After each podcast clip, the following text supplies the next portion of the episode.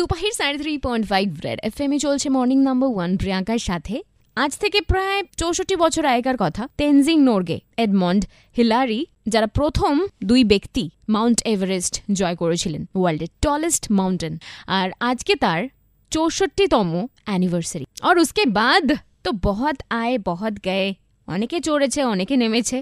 আর কোটি কোটি ময়লা সেখানে জমিয়ে এসছেন। তবে গোপাল শ্রেষ্ঠা যিনি প্রথম এইচআইভি ইনফেক্টেড ব্যক্তি যিনি মাউন্ট এভারেস্ট জয় করেন বয়স ওনার ফিফটি সিক্স নেপালের পোখরায় তিনি থাকেন ওয়ার্ল্ডের highest pick mount Everest Joy করেছেন তিনি अभी फिलहाल मेरे साथ है गोपाल जी मेरा नाम गोपाल श्रेष्ठ है मैं एक एच पॉजिटिव हूँ अभी रिसेंटली मैंने माउंट एवरेस्ट समिट किया हूँ और आप मुझे सुन रहे हो रेड एफ पर तो आपसे पूछेंगे कि आप कैसे एच इन्फेक्टेड हुए थे मैं पहले एक्स ड्रग यूजर भी था मैं ड्रग यूज़ करते वक्त मैं सीरिंज एक्सचेंज करते वक्त मैं एच पॉजिटिव हुआ पर उस समय में कुछ इस बात को जानता नहीं था।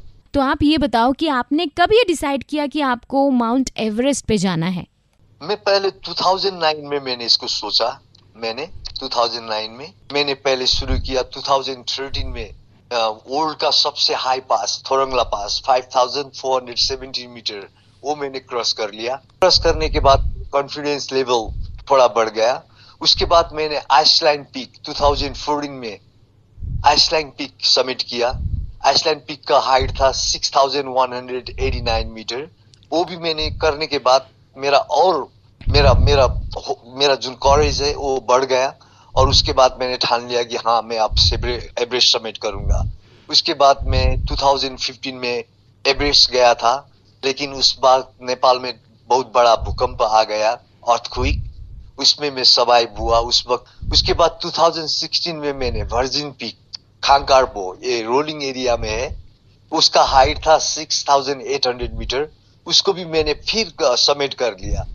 तो बाद में मैंने ठान लिया कि हाँ चाहे जो भी हो, मेरे को माउंट एवरेस्ट करना है। और माउंट एवरेस्ट समिट के पीछे क्या सोच रहा होगा आपका? आ, मैंने अभी इसी इसी सीज़न पे मैंने एवरेस्ट समिट किया हूँ। क्योंकि लोग का मानना है कि जब लोग को कोई मुसीबत पड़ जाते हैं या कोई बीमार उमार हो जाते हैं तो लोग सोचते हैं कि हम लोग कुछ कर नहीं पाएँगे। खुद समझते हैं ऐसे। और दूसरा ये है कि जो और आदमी है जो जो जो हमारे आसपास के और लोग हैं ये बीमार आदमी है इसके साथ कोई प्रॉब्लम है कुछ नहीं कर पाते हैं।